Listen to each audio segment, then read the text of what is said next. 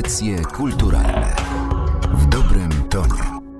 Przy mikrofonie Martyna Matwiejuk witam Państwa w majowym odcinku Kontroli Jakości.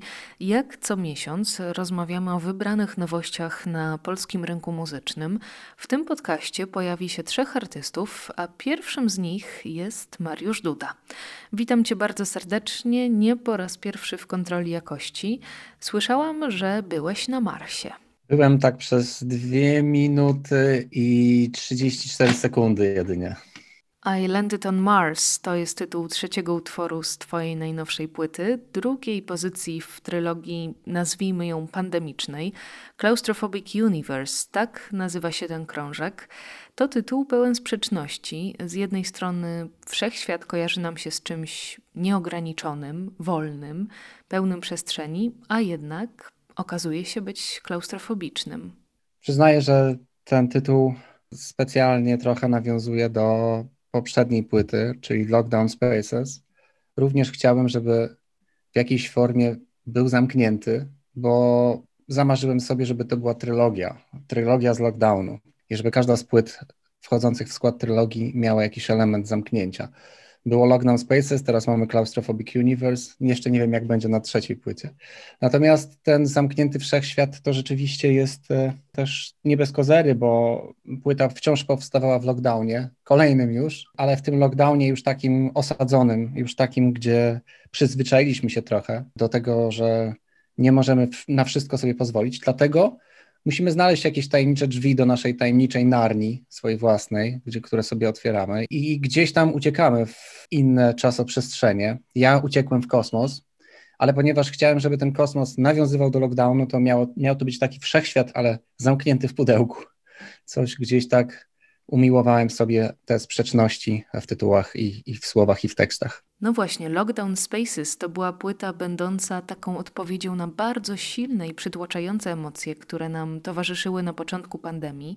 Pamiętam, że rozmawialiśmy o niej niemal rok temu, to już e, sporo czasu rzeczywiście minęło i tak jak mówisz, te uczucia trochę okrzepły. Wydajesz materiał znowu tęskniący za wolnością, ale chyba przebijają się tam takie promyczki, może nie spokoju, ale nadziei. No ja cały czas mam nadzieję, że jak będzie trzecia część trylogii, to już będzie raczej to tak post-lockdownowa e, niż, niż wciąż w lockdownie. Rzeczywiście mam nadzieję na, na lepsze. Przede wszystkim też chyba jednak nie jest to płyta tylko i wyłącznie skoncentrowana na zamknięciu w czterech ścianach, tak jak poprzedni album, bo poprzedni album był mroczny, był klaustrofobiczny, ale w trochę inny, innej formie. Tutaj już nie interesuje mnie tylko to, co się dzieje z moją psychiką, ale również to, co się dzieje poza e, czterema ścianami, w których e, funkcjonuję. E, a dzieje się dużo, bo mimo tych naszych lockdownów, to wciąż funkcjonuje pewna kłótnia pomiędzy dwiema stronami, wierzących i niewierzących. W pandemię, w koronawirusa, w Boga i w różne inne dziwne zjawiska. I ciężko było mi, mi się nie odnieść również do tego, ale niestety jest to płyta instrumentalna, więc jedyne co mi zostało to umieszczanie pewnych takich niuansów w tytułach, typu, nie wiem, Waves from a Flat Earth na przykład. Ale wspomniane Islanded on Mars również nawiązuje do współczesności, bo płyta powstała dokładnie wtedy, kiedy na Marsie wylądowaliśmy.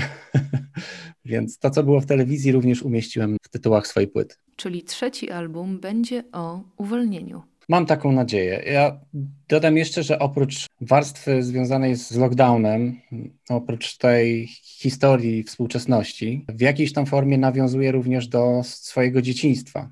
I jest jakaś taka droga do organiczności w tym wszystkim. Myślę, że miałem w swoim życiu trzy bardzo ważne atrybuty, które pomogły mi się rozwinąć w jakiejś tam formie, muzycznej również. Ale pierwszym tym atrybutem, który rozwijał mnie jako nastolatka, to były gry wideo, gry komputerowe. I to jest na Lockdown Spaces właśnie. Kolejnym atrybutem jest kaseta magnetofonowa, na której to słuchałem muzyki głównie, poznawałem wszystkie dźwięki z radia i z kaset magnetofonowych. I myślę, że trzecim atrybutem to będą chyba książki komiksy. Więc będzie to szło w jakąś taką formę organiczną, bo już przymierzam się do tego, żeby samplować papier, dźwięki papieru, dźwięki, nie wiem, rysowania na papierze. Więc y, od takiego 8-16 bitowego dźwięku poprzez kosmiczne, klaustrofobiczne przestrzenie. Skończy się to na, na powrocie do, do korzeni, do drewna, do, do tych pierwotnych jakby podstaw wszystkiego, więc myślę, że połączy się to również z otwartością, no taką mam nadzieję, no, że już ten, ten kosmos niekoniecznie musi być wyobrażony, ale będzie gdzieś tam możliwy do zobaczenia tak stojąc już na zewnątrz. Czyli każdemu wydawnictwu muzycznemu towarzyszy jakiś artefakt. No, bardzo ciekawa koncepcja. Płyta Lockdown Spaces y, była skupiona na rytmice, natomiast na tej płycie te kompozycje są znacznie bogatsze, są bardziej rozbudowane, wkrada się w nie więcej melodii. Na czym ci najbardziej zależało, kiedy pisałeś ten materiał? Na tym, żeby wciąż jeszcze nie było melodii. Jest to zabawne, bo ja, ponieważ mam swoje Riverside i, i mam Lunatic Soul, to są takie muzyczne światy, które głównie opierają się na melodii. Lunatic Soul od czasu do czasu ma też takie wstawki, dajmy na to ambientowe, ale jednak zawsze melodia jest najważniejsza. Natomiast kiedy zacząłem robić te, ten trzeci muzyczny świat, bardzo chciałem, żeby on się czymś jednak różnił od, od tych moich dwóch poprzednich i postawiłem przede wszystkim na rytm i na nastrój. Tym się sugerowałem. E, natomiast rzeczywiście chyba, chyba im, im dłużej pracuję nad albumem, tym te melodie jakoś ze mnie podświadomie wypływają i, i może dlatego na, na albumie Claustrophobic Universe jest ich jednak znacznie więcej niż w przypadku Lockdown Spaces, ale wydaje mi się, że ta płyta wciąż jest głównie oparta na rytmie i na, i na nastrojach. Te melodyjne rzeczy, one się pojawiają w taki sposób gdzieś tak po środku, bo starałem się nie przekraczać tej granicy, żeby jednak były to melodie bardziej ukryte, takie do odnajdywania przy kolejnym przesłuchaniu, więc Mam nadzieję, że przy tym nie poległem. Tak jak mówisz, oba te albumy stylistycznie są dość daleko od y, tego, co tworzysz w ramach Riverside czy Lunatic Soul. Wielu artystów mówi o tym, że pandemia okazała się dla nich takim czasem, który otworzył przed nimi zupełnie nowe pole twórcze. I zastanawiam się, czy u ciebie też tak było, że te stricte elektroniczne eksperymenty są pokłosiem tego dziwnego okresu i to właśnie dzięki niemu możemy odkrywać nowe oblicze muzyczne Mariusza Dudy. Myślę, że tak. Myślę, że jest to trochę związane z moimi sentymentami, bo jak wspomniałem, albo może nie wspomniałem, ja jako dziecko też tworzyłem swoją muzykę, grając na różnych dziwnych klawiszach. Klawisze, pianino to był mój pierwszy instrument. Basy, gitary przyszły dużo, dużo później. I muzykę tworzyłem nagrywając na kasety magnetofonowe, dlatego też teraz trochę do tego nawiązuję ale chodzi mi o to, że w pandemii chyba wróciłem do tych momentów, które sprawiały mi największą radość. Kiedy tak pamiętam, no byłem specyficznym dzieckiem, bo byłem bardzo często zamknięty w swoim pokoju, więc poniekąd przypominałem współczesnych nastolatków, ale nie miałem tam komputera, miałem jedynie instrumenty, magnetofon Grundig i mnóstwo kaset. I działała wyobraźnia, działał zmysł słuchu i, i chciałem opowiadać jakieś historie muzyczne. I myślę, że w tej pandemii, która jest obecnie teraz bardzo chciałem do tego powrócić. Ja już kiedyś bawiłem się w sentymenty na płycie Riverside Love Here the Time Machine, tam wróciłem do czasów dzieciństwa, mm, śpiewałem ładne piosenki, natomiast ja tak naprawdę zawsze zaczynałem od klawiszy. I myślę, że większość moich fanów nawet tego chyba nie wie. I dlatego ta trylogia Mariusza Dudy elektroniczna chyba też miała taki cel, żeby w jakiś sposób pokazać siebie od tej strony, że jednak z tymi klawiszami zawsze byłem związany. Natomiast y, oprócz samego tworzenia muzyki przyszedł jeszcze jeden element, a mianowicie w pandemii zacząłem bardzo dużo kupować różnych instrumentów. Przede wszystkim kupiłem bardzo dużo małych syntezatorów, takich niewielkich. I moim celem było też tworzenie muzyki na właśnie takich trochę zabawkowych automatach perkusyjnych, samplerach, na czymś takim bardziej z małymi klawiszami niż z dużymi. Więc e, dzięki temu wydaje mi się, ta muzyka jest też trochę bardziej nowoczesna i, mniej osadzona w, nie wiem, załóżmy w jakichś latach 70., a bardziej przypominająca, nie wiem, to, co może robi przykład Tom York solo. I to na pewno mi pomogło, więc po pierwsze wróciłem, zainspirowałem się do innego świata, ale też wydałem strasznie dużo pieniędzy. wydałem wszystkie oszczędności, jakie zarobiłem na koncertach z zespołem Riverside, więc, ale myślę, że w dobrej wierze. To Majorka rzeczywiście można wyłapać, ale ja powrócę do tych inspiracji dawną elektroniką. Czy kiedy słuchasz swoich albumów już trochę czasu od ich ukończenia, to czujesz, że bliżej ci jednak do Wangelisa czy Tangerine Dream? A myślę, że to jedno z drugim. E, jakoś taki ten mix Tangerine Dream i Wangelisa zawsze był mi najbliższy. U Wangelisa zawsze podobało mi się takie pulsowanie i te takie plumkania klawiszków, jak to nazywam, takich dźwięków pojedynczych, wysokich pianinek, trochę takich nawet zniekształconych. chyba jest taki utwór Memories of Green, z tego co pamiętam się nazywa, albo też fragment Blade Runnera. To też mnie zainspirowało do tego, żeby niszczyć te, te brzmienia klawiszowe. A Tangerine Dream to wciąż są te sekwencje, arpeggiatory tak zwane, do których też mam słabość, zawsze miałem słabość. Z arpeggiatorami to jest u mnie tak, że staram się nimi nie, nie forsować tego, żeby one się pojawiały tylko raz na jakiś czas. Pamiętam, że Tangerine Dream nauczyło mnie też pokory w muzyce, bo kiedy słuchałem, załóżmy takiej płyty jak Rubicon albo Ricochet, to wiedziałem, że zanim dojdzie do tak zwanych arpeggiatorów, trzeba będzie przejść przez tak zwane pięciominutowe intro. Tam się nic nie działo i człowiek czekał i czekał i czekał, aż w końcu jakieś pierwsze dźwięki się pojawiały.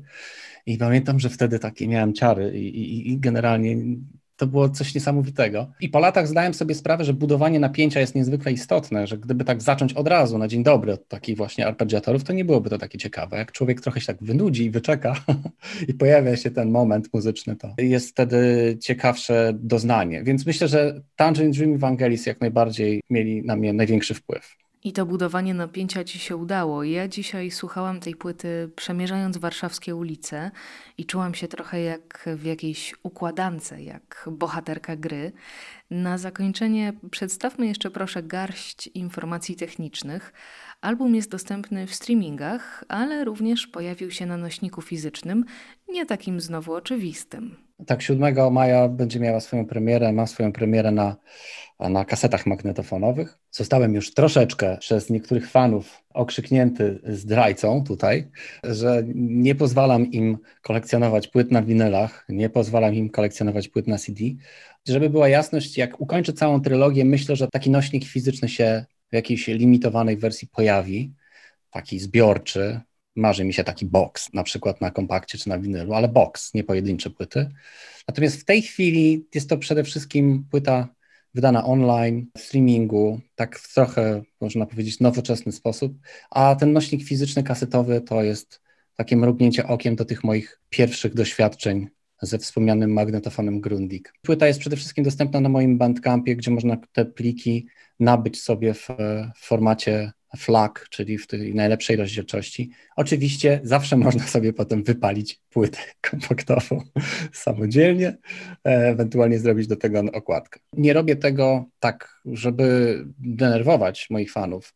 To się trochę wiąże z faktem, że w pandemii na przykład produkcja winyla, produkcja płyt kompaktowych, jeżeli chce się wydać to w jakiejś takiej formie trochę innej, klasycznej, zajmuje bardzo dużo czasu.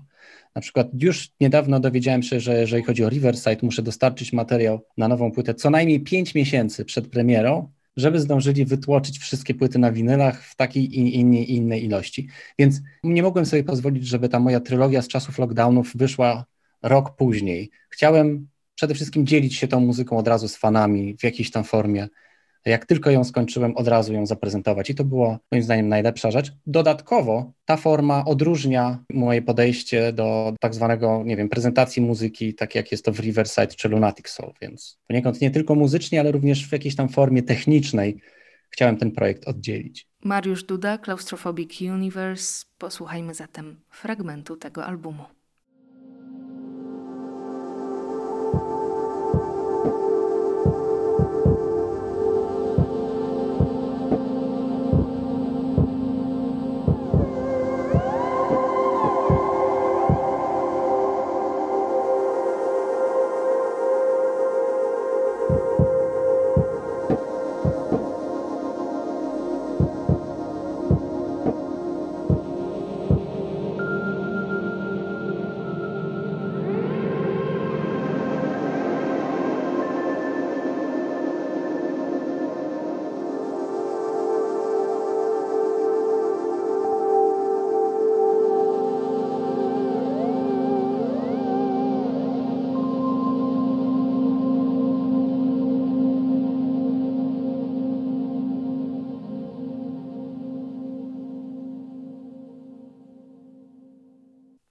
Kolejnym gościem kontroli jakości jest Marek Pędziwiatr z zespołu Błoto, stworzonego przez czterech członków grupy EAPS.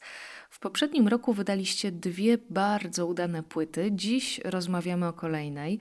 Kwasy i zasady, na której naprzeciw hipokryzji, ignorancji czy mitomanii wychodzi prawda, pokora i prostota. O czym opowiadacie na trzecim albumie Błota?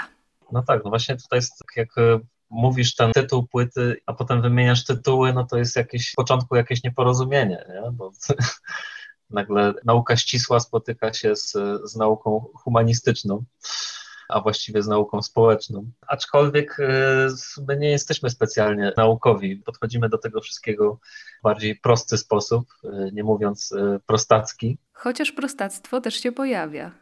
No właśnie, właśnie do tego piję. I, I, to jest fajne, że można rozmawiać o tej muzyce, wcale nie rozmawiając o muzyce. Nie? Możemy sobie rozmawiać o, o życiu właściwie. I taka ta płyta jest. Opowiem Ci od początku, jak, jak to się zaczęło z tym konceptem. Mieliśmy pomysł, żeby właśnie zrobić płytę o kwasach, ponieważ no, w dzisiejszym społeczeństwie jest dużo, dużo kwasu i początkowo te, tak myśleliśmy, żeby trochę właśnie tak naukowo podejść do tego jednak, z tego względu, że będziemy sprawdzać różne, różne rodzaje kwasów i rzeczywiście, ten, żeby te tytuły miały przedstawiać jakieś symbole chemiczne, różnych kwasów o różnych właściwościach nie, żrących i te właściwości tych kwasów miały się właśnie przekładać na, na ten wątek e, społeczny, ale ostatecznie stwierdziliśmy, że, że to jest e, trochę już za, za bardzo zawiłe i zbyt, mogło być zbyt skomplikowane zarówno dla nas, jak i dla, jak i dla odbiorców. I podeszliśmy do tego humanistycznie, czyli Nazwa jest zwodnicza, kwasy i zasady. Kwasami może być to wspomniane prostactwo, to może powodować kwasy społeczne, chryja czy ignorancja. I temu wszystkiemu przeciwstawiają się zasady, które rzeczywiście w, w, nauce neutralizują kwasy i podobno też na odwrót, że to wszystko może działać w dwie strony. To szybka powtórka z chemii z Markiem Pędziwiatrem. No dobrze, mamy koncept, ale potem zagraliście koncert i tak jak to bywa z błotem, wszystko wypływa z improwizacji, wszystko wypływa ze spontaniczności. Jak doszło do zarejestrowania tego materiału? Bo to jest też, myślę, warte opowiedzenia. Za każdym razem staramy się robić to trochę inaczej. Punktem zapalnym na, dla nas było przygotowanie specjalnego materiału na, na domówkę z dwójką. Nie chcieliśmy się powtarzać, wiesz, grać ponownie erozji, czy kwiatostanu, czy jakiegoś miksu tych materiałów, tylko chcieliśmy zaskoczyć słuchaczy czymś zupełnie e, nowym. A ta domówka z dwójką wiązała się z tym, że materiał miał być przekazany włącznie z, z wideo. I tutaj podeszliśmy trochę do tego, do tego inaczej, ponieważ materiał powstał poprzez improwizację. Spotkaliśmy się na tydzień w bardzo ciekawym miejscu, mianowicie w domu rodzinnym Izabeli Skryban-Dziewiątkowskiej, świętej pamięci. Teraz tam mieszka jej, jej córka Katarzyna, którą serdecznie pozdrawiam. W tym domu jest salka prób tercetu egzotycznego. Na tej salce prób jest mnóstwo pamiątek o tercecie egzotycznym, e, jest mnóstwo zdjęć, jakieś sprzęty, jest też legendarny barek tercetu egzotycznego z butelkami po takich egzotycznych, różnych wymyślnych alkoholach. I wiesz, no i Kasia nie miała nic przeciwko, w tym domu zawsze była muzyka i nawet jak ona sobie siedziała u góry i coś tam robiła, to jej to w ogóle nie przeszkadzało, ona po prostu jest przyzwyczajona do tego, że że cały czas tam coś się działo na tej salce. I my tą salkę przerobiliśmy na studio własnej roboty. Tam, tak jak wspomniałem, spotkaliśmy się na bity tydzień, żeby po prostu grać. Improwizowaliśmy, nagrywaliśmy mnóstwo pomysłów, po czym na dwa dni przed oficjalnym nagraniem zrobiliśmy selekcję z tego, co, co wyimprowizowaliśmy i, i, wybraliśmy co ciekawsze smaczki, aby je eksplorować po prostu, już nagrywając to wideo. Sama sytuacja nagrywania w studio to jest bardzo stresująca rzecz. My nie robimy tego na co dzień. A jeszcze jak dochodzi do tego nagrywania wideo, to co zostało nagrane na to wideo, to tak naprawdę weszło na płytę. Jak ktoś ogląda ten materiał, to jest świadkiem właściwie narodzin tej, tej płyty. Także tutaj sytuacja miała się trochę inaczej niż na Kwiatostanie i Erozjach, które powstały, e, że tak się brzydko wyrażę, zupełnie od czapy. Wszystko zostało wyimprowizowane tu i teraz i tak jak to zostało zagrane, tak wjechało na płytę. W tym przypadku jednak trochę się, trochę się przygotowaliśmy, ale co zaskutkowało też jakimś, wydaje mi się, jakimś postępem w naszej muzyce, ponieważ odnaleźliśmy coś,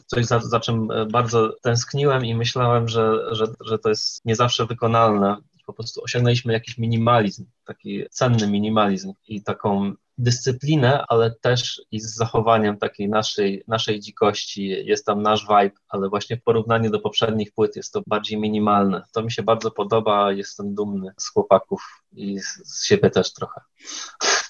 Mhm, to myślę, że też y, warto opowiedzieć o tym, jak brzmi ten materiał. Jakie masz przemyślenia po tym low-fiowym nagrywaniu? No, wiesz doskonale, jak się pracuje na zupełnie innym sprzęcie, a to brzmi jak dobra zabawa. No tak, tak.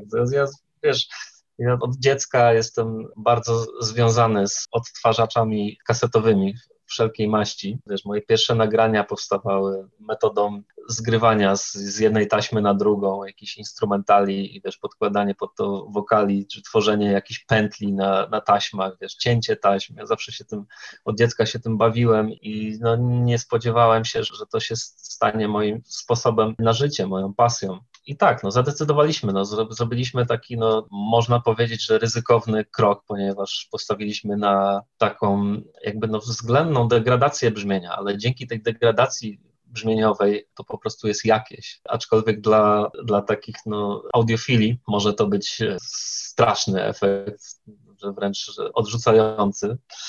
Dla mnie to budzi jakieś dobre wspomnienia wspomnienia, jak, jak słuchałem wiesz, prawdziwego rapu z kaset i nie przejmowałem się tym szumem, a wręcz on nadawał jakiegoś, jakiegoś koloru temu, temu wszystkiemu. I co? No i udało nam się. Zarejestrowaliśmy to wszystko na taśmę. Jest to mój właściwie pierwszy w życiu taki mix i master zespołu. Nie mówię tutaj o produkcjach, bo jakby zajmuję się miksem, ale tutaj jednak no to, to było bardzo spore wyzwanie dla mnie, ale też i ciekawa podróż, właśnie zabawa tym low-fiem. Specjalnie na tę okazję nabyłem taki właśnie magnetofon piękny, studyjny, który tak to właśnie ładnie zarejestrował, a dla niektórych może być to bardzo, bardzo nieładne. Tym bardziej, że płyta właściwie zaczyna się od, od szumu, z którego wydobywa się gitara basowa. Ten szum, który pojawia się na początku, jakby też budził kontrowersje wśród nas. Ja byłem tego pewien od początku, nie? Że, że to jest jakieś, ale nie wszyscy z nas w to uwierzyli z początku. Ale. Um... Ciągnęliście zapałki. Tak, ciągnęliśmy zapałki i najbardziej pomogło takie wytłumaczenie tego tym, co nie rozumieli, żeby to potraktować jako dodatkowy instrument, ten szum. Płyta zaczyna się teoretycznie od samej gitary basowej, ale ta gitara basowa gra z szumem, nie? albo szum gra z gitarą basową. I to jest ciekawe, że to są jak, jakby można to potraktować jako dwa instrumenty. Ten argument przemówił. To ja mam jeszcze do ciebie bardzo trudne pytanie, bo twoje korzenie są w hip-hopie, środki wyrazu czerpią z jazzu, ale to, co robicie, idzie w bardzo różnych, nieoczekiwanych kierunkach. Jak ty byś nazwał to, co wygracie? Bo ja nie potrafię. Dobre, dobre pytanie. Wow, jak bym to nazwał? Nie wiem, to jest, wiesz, to, to jest, ja bym to nazwał spotkaniem ludzi, którzy chcą zrobić dla muzyki jak najlepiej i robić rzeczy nieprzewidywalne i piękne przede wszystkim. Jakbym miał określić tę muzykę? No to jest taka muzyka, której chciałbym słuchać i którą chciałbym się, chciałbym się dzielić. Czuję się z nią jak najbardziej w porządku. Ale na, o, nazwę, o nazwę powiem Ci, że ciężko. Wiesz, to byś musiała się każdego z nas osobna zapytać, zadać to samo pytanie. Wiesz, każdy by powiedział co innego, wiesz, z takich własnych odczuć. Ja we wszystkim znajduję ten hip-hop, jestem tym skażony i zawsze znajdę jakieś, jakieś analogie, nawet, nawet jeżeli to nie jest hip-hop, to przerzucam się na takie myślenie, tak jakby ta muzyka miała powstawać po to, żeby w przyszłości, na przykład za 40 lat, była samplowana przez kogoś. To jest ciekawe.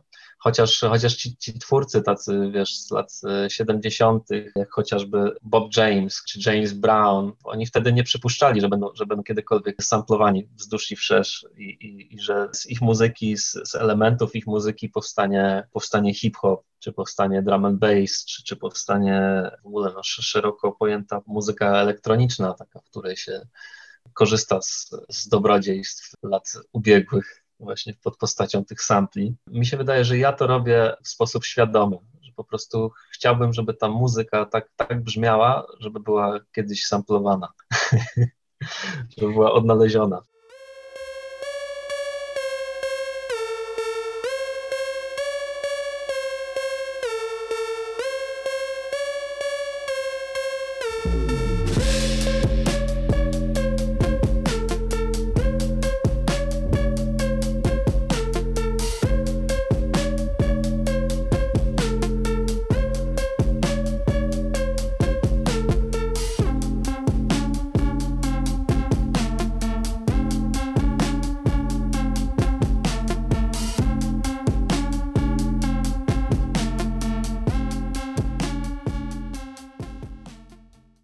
Fragment z najnowszej płyty Błota, a ze mną Wojtek Urbański, kompozytor, DJ, producent. Spotykamy się przy okazji wydawnictwa, na którym znalazła się ścieżka dźwiękowa, muzyka napisana do serialu kryminalnego Rysa.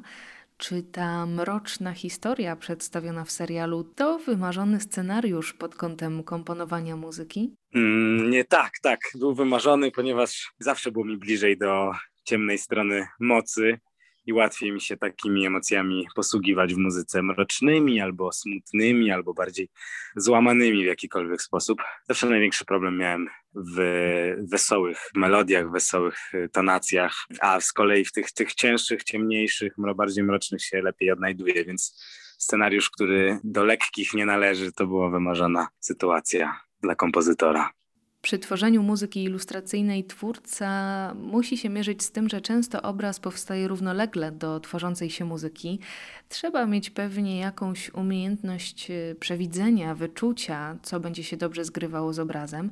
Jak w tym przypadku pracowałeś? Ile tego serialu rzeczywiście mogłeś widzieć e, w trakcie pisania materiału muzycznego?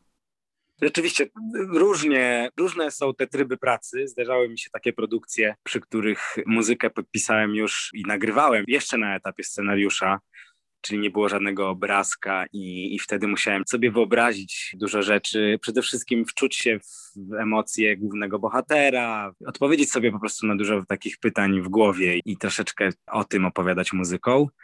Natomiast też są takie produkcje, przy których już dostaję pewne materiały zmontowane, jakieś wstępne układki filmowe, albo zdarza mi się, że nawet zdjęcia z planu i, to już mi podpowiada gdzieś atmosferę, światło, klimat tego obrazu. I łatwiej mi oczywiście, nie ukrywam, pracować w tej drugiej sytuacji, czyli kiedy rzeczywiście już jest y, nagrany obraz, bo ja się bardzo muzyką y, odnoszę do światła, do kolorów, do tempa montażu. Takie rzeczy mnie interesują, ponieważ jeśli chodzi o, o te elementy w obrazie, czyli światło, tempo, kolor, no to znajdują one odzwierciedlenie u mnie w, brzmieniu, w barwach instrumentów, w doborze przestrzeni w muzyce, a to są takie elementy, które mnie niejednokrotnie nawet bardziej interesują niż ta warstwa taka tradycyjnie kompozycyjna, czyli ja w muzyce filmowej mniej szukam nutami, tutaj raczej mam prostsze rozwiązania i znajduję po prostu proste przebiegi melodyczne. Najczęściej poprzestaję na prostych przebiegach melodycznych, a szczególną uwagę i, i czas i zaangażowanie poświęcam znalezieniu brzmienia dla tych prostych melodii, pogłębieniu tego brzmienia, szukaniu przestrzeni dla tych prostych melodii, prowadzeniu ich w przestrzeni, czyli na przykład bardzo proste motywy, bardzo długo powtarzalne na przykład, takim w techno mojej głowie gdzieś te motywy są powtarzane często i na przykład się bardzo długo wyłaniają z przestrzeni, gdzieś tam wędrują po przestrzeni. Dlatego ta jakość obrazu, z którą ma potem ta muzyka pracować, jest dla mnie taka ważna, żeby, żeby to poznać wcześniej, żeby się do tego móc odnieść. Jak bohaterka serialu idzie wiem, ciemnym, długim korytarzem w stronę światła, to u mnie w muzyce też zazwyczaj bardzo mocno pracują filtry przygaszane są często wysokie częstotliwości.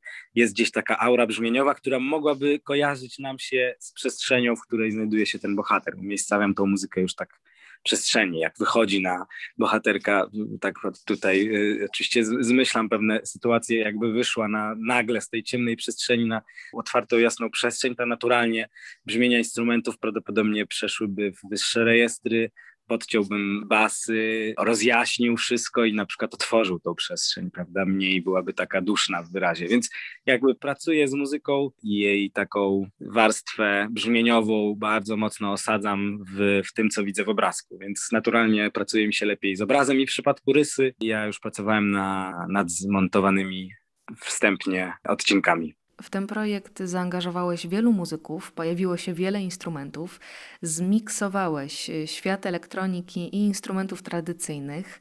ja powiem tak, po tej płycie zostają ciarki na ciele. Czy to na tym ci najbardziej zależało, kiedy tworzyłeś ten soundtrack?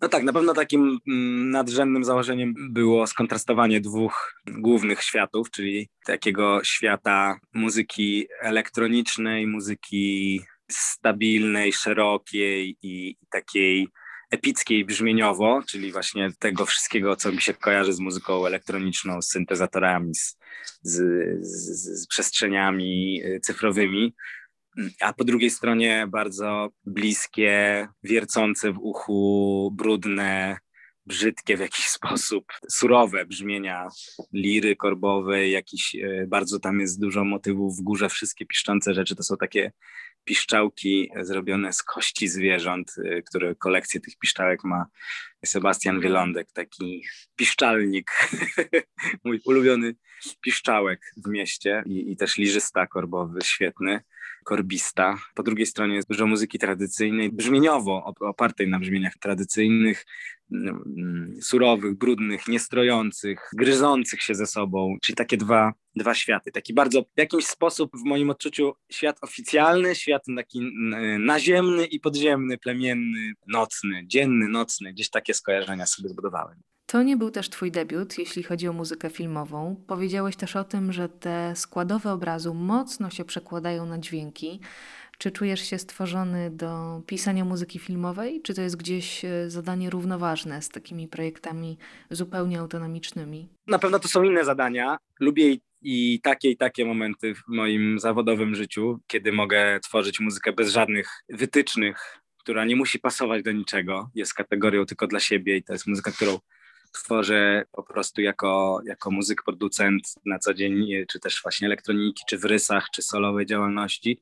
Mówiąc w uproszczeniu, muzyka, która trafia na płyty po prostu, bo taka ma być, czy teraz może na Spotify'a. I to jest fajne, bo to nigdy nie wiem, gdzie mnie to zaprowadzi, nie mam jakiejś tworząc muzykę tak po prostu nie do filmu, ona żyje własnym życiem, nie spotyka się z niczyimi oczekiwaniami, po prostu znajduje swoich odbiorców lub nie. A tworząc muzykę do filmu, czy do, do, do teatru, czy do wszelkich takich sytuacji, to jednak ona musi w jakimś stopniu zostać sformatowana pod tego, kto ją zamówił, kto ją ocenia, kto ją weryfikuje, więc to jest różnica podstawowa, ale z drugiej strony bardzo lubię pracować nad muzyką ilustracyjną, bo z kolei mnie to też dyscyplinuje w jakiś sposób właśnie. To nie jest tworzenie tylko dla tworzenia, tylko jest jakieś takie odgórne zadanie do wykonania i ta muzyka się potem spotyka z jakimś światem właśnie, czy to z, z, obrazem filmowym, czy, czy z aktorami na scenie teatru i, i coś się buduje zawsze do tego dodatkowego, jakaś wartość dodana, więc nie umiałbym powiedzieć, którą sytuację wolę. Z kolei blisko mi zawsze było do muzyki filmowej, bo taką mam bardzo mocną synestezję od dziecka i to taką wręcz wpadającą czasami w jakieś chorobliwe rewiry, że, że czasem wręcz jest mi ciężko te wizje wizualne, jak słucham muzyki, gdzieś po prostu opanować. To bardzo mocno się te zmysły mieszają i to czasami jest uciążliwe, chociaż już, już może nie tak bardzo jak kiedyś. Niemniej jednak zawsze mnie obraz bardzo inspirował.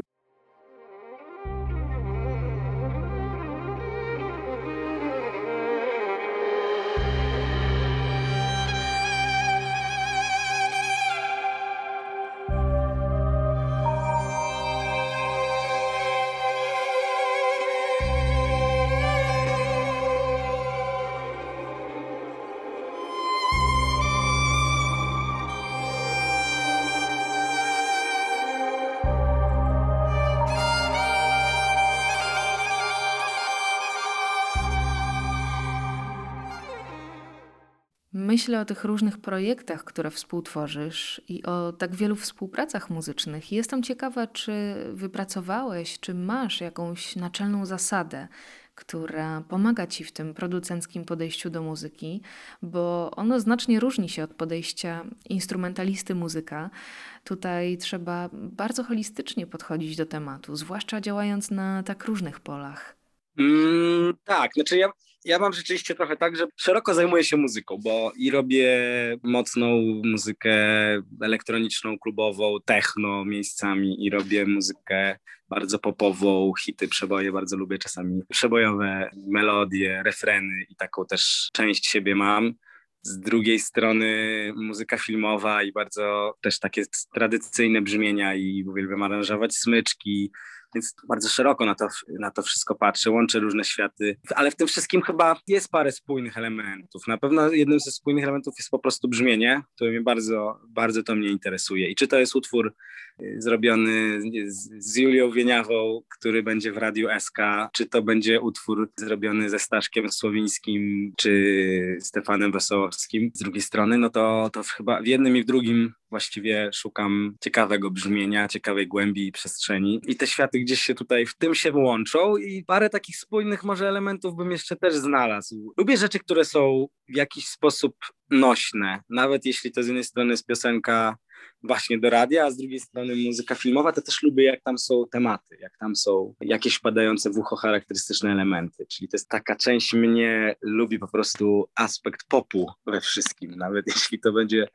muzyka zagrana na tradycyjnych instrumentach, to ja lubię, jak to po prostu porusza. Jest w jakiś sposób słuchalne, wpadające w ucho. I tutaj niezależnie od tego, czy pracuję nad piosenkami popowymi czy muzyką filmową, to lubię, jak to jest takie, no właśnie po angielsku jest to określenie catchy, nie? Żeby to wszystko było w jakiś sposób catchy, żeby to było też sygnaturowe. To jest takie pojęcie, które często mam, że lubię, jak moje utwory po prostu są rozpoznawalne. I cieszy mnie bardzo, jak dostaję taki komentarz, że o wow, byłem w kinie i słyszałem jakiś utwór i ja od razu wiedziałem, że to jesteś ty. A potem ktoś mówi, słyszałem nowy tam Zabierz tę miłość Maćka Musiałskiego i mówi, nawet nie musiałem sprawdzać w podpisach, że to właściwie ty to nagrałeś. I tu mamy dosłownie totalnie dwa światy, jak jakiś przebój, hit albo muzyka ilustracyjna będąca w tle, a ktoś mi mówi, że, że mnie wyłapał. To jest coś, co, co myślę, że łączy te wszystkie światy. A zatem twój ulubiony temat muzyczny z rysy? Bardzo lubię utwór Bad Trip. Tam jest jeden z bardziej charakterystycznych motywów z całego serialu, który się zresztą